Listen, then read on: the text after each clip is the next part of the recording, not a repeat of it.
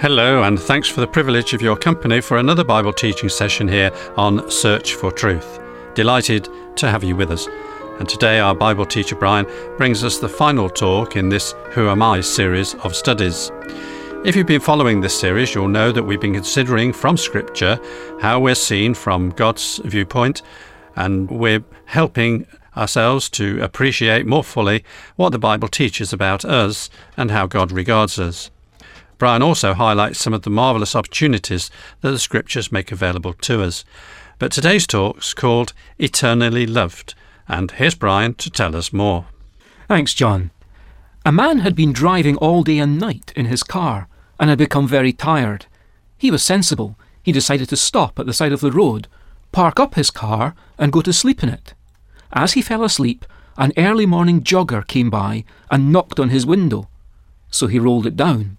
The jogger asked him, "Could you tell me the time, please?" Bleary-eyed, the driver looked at his watch and said, "Yes, it's five o'clock in the morning." He'd just closed his eyes again and started sleeping once more when another jogger came by, knocked on the window and asked, "Could you tell me the time?" Still bleary-eyed, the man looked at his watch again and said, "Yes, it's five thirty a m" At this rate, it seemed pretty obvious he wasn't going to get much rest, so he came up with an idea. He wrote a short note and stuck it on the side of his car so the M D running by could see it. It said, "I do not know what time it is." Just a few minutes later, another jogger came along, and would you believe it, he knocked on his window.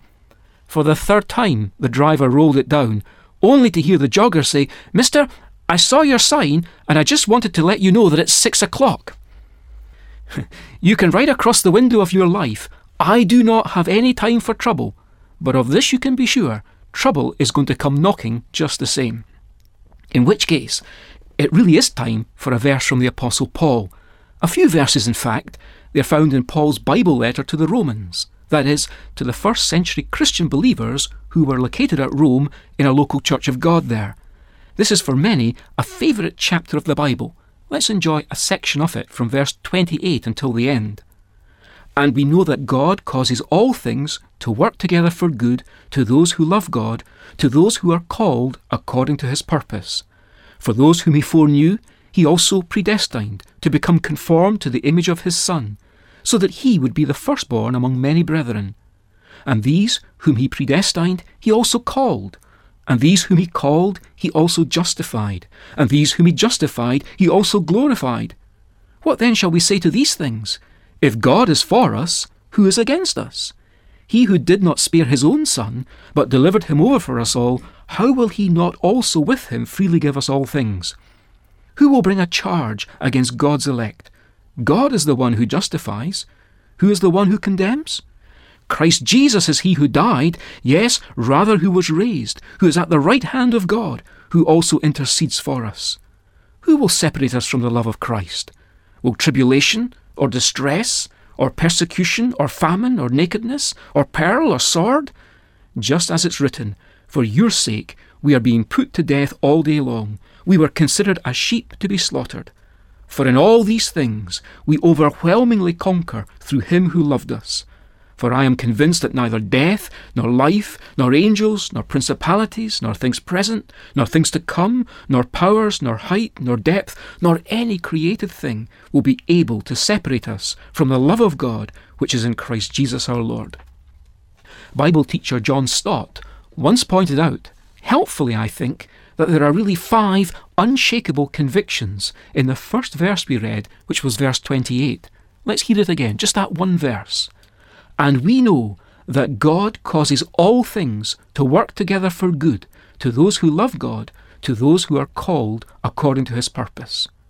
True enough, the very first thing we can observe is that it starts by Paul saying, "we know." I want us now to explore the five things, according to Paul, which we can know about troubles and difficulties when they intrude into our lives. But first of all, let's be clear that we're talking about knowing, not understanding.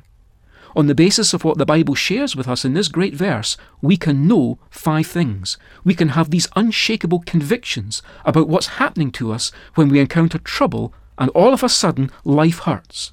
and we're going to get to grips with them in a moment, starting with the first of them. But I really need to emphasise that this kind of knowing is about a certain perspective we can have on the various difficulties of life, but it's not an explanation of why these specific things are happening to us. We may not understand any of the details of God's plan in permitting trouble into our lives. Job, who surely suffered more than anyone else in the whole of the Old Testament, never got to discover the reason why all the evils he suffered started piling up on him. We, the readers, in the comfort of our armchair, as we read the Bible, we're let in on the secret, but he never was, as far as we're made aware. He simply learnt to trust in God in the humbling appreciation of glimpsing by how much God's wisdom exceeded his own. So having clarified that, let's see what we really can know about what's happening when life hurts, based on God's revelation to us in Romans chapter eight and verse twenty-eight. The first thing we learn is God is at work in our lives. When we read, "God causes all things to work together," we should recognise that God is the active subject of the verb. It's God who causes the things to work together. In reality then, he's the one at work in our lives throughout all the troubles we're facing, unpleasant as they doubtless are. It might feel as if God has turned his back on us and abandoned us, but feelings are very different from faith. This verse teaches us to believe, and so to know that God is working out his purpose in our life even at that difficult time. Which brings us to the second of the five truths in this verse. The first was that God is at work in us, and the second is that God is at work in us in all things, not just in the good times, but also, and perhaps more so, in the bad times, the times when bad things happen to us. The author, C S Lewis, put it slightly differently. He said, "God whispers to us in our pleasures and shouts to us in our pain," pain being his megaphone. Physical pain is a means by which our body warns us against things that can damage us, such as a child learning not to play with fire. To use another analogy, in times of drought, trees grow deeper roots in search of water. Later, this experience brings with it the reward of greater stability through a better developed root structure extending throughout the soil. The bad time of drought actually left a tree better equipped to face future storms. Having explored briefly how God can work out his purpose in our lives in the bad times as well as in the good, and perhaps even more so in those tough experiences, let's hear what the Apostle James has to say on this same point in James one verse two. "Count it all joy, my brothers, when you meet trials of various kinds, for you know that the testing of your faith produces steadfastness, and let steadfastness have its full effect, that you may be perfect and complete, lacking in nothing." But we must move on.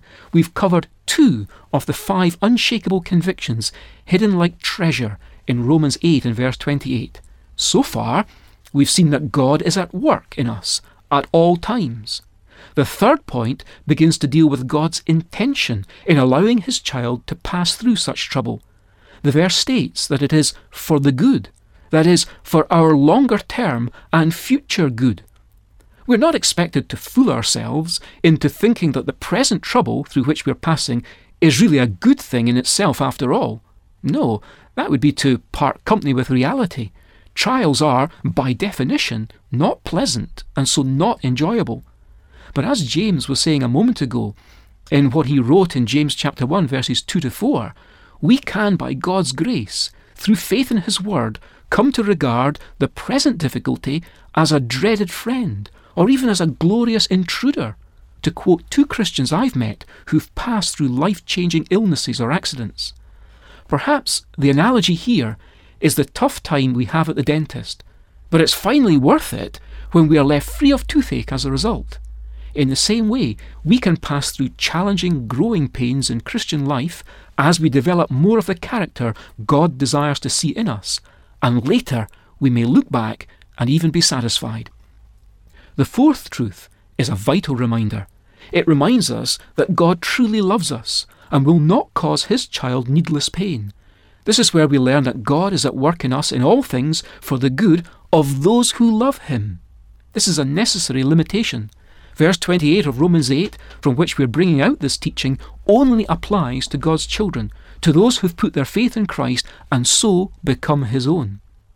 Finally, we learn our fifth truth, that the God who works in us, in all things, for our good, that is the good of those who love Him, is the God who called us at the beginning when we first responded to the Christian good news message, and who is continuing to shape us according to His ongoing purpose in us.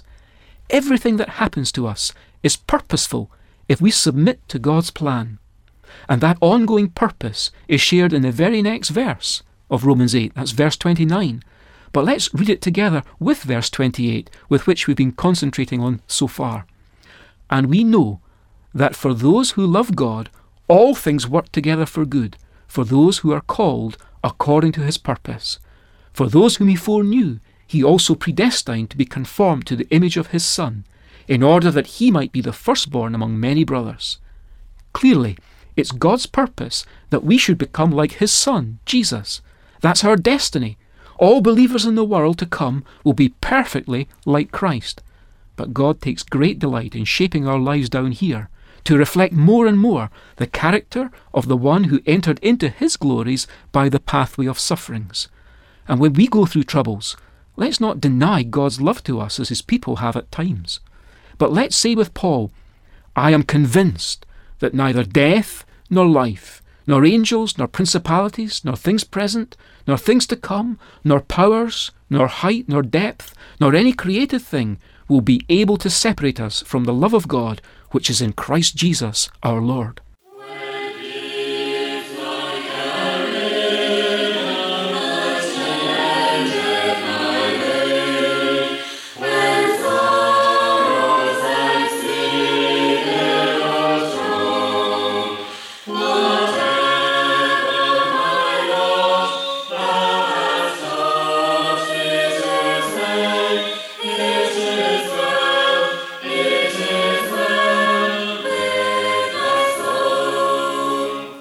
May I ask, is it well with your soul? Whatever happens in life, are you sure of your eternal security? I do hope so. And if you'd like to send for the booklet, which is the transcript of this series of talks, it's available free of charge. If you'd like one or more for group study or to pass on to a friend, make sure to let us have your postal address and ask for the title, Who Am I? Here's our postal and email address. Search for Truth, Church of God, Downing Drive, Leicester L E five six L N, United Kingdom. And now here's our email address, s f t at churches of god dot info. Now, as I've said, you can also download audio versions of some past programmes if you go to w w w dot search for truth dot org dot u k. This is our church website where you can also access uh, helpful material. Uh, some titles of Search for Truth booklets are also available at Amazon. You go to amazon dot co dot u k forward slash Kindle ebooks and type Search for Truth series into the search box, and then you'll find a growing list of transcript books from previous programmes is available there. Now, we very much enjoyed the privilege of your company today, and we do appreciate your interest in these programmes. Now, Brian begins a new series of talks next week, God willing, so please join us if you can. But until then, it's very best wishes from our Bible teacher Brian, from studio technician David, our singers and me, John. So goodbye, and may God richly bless you.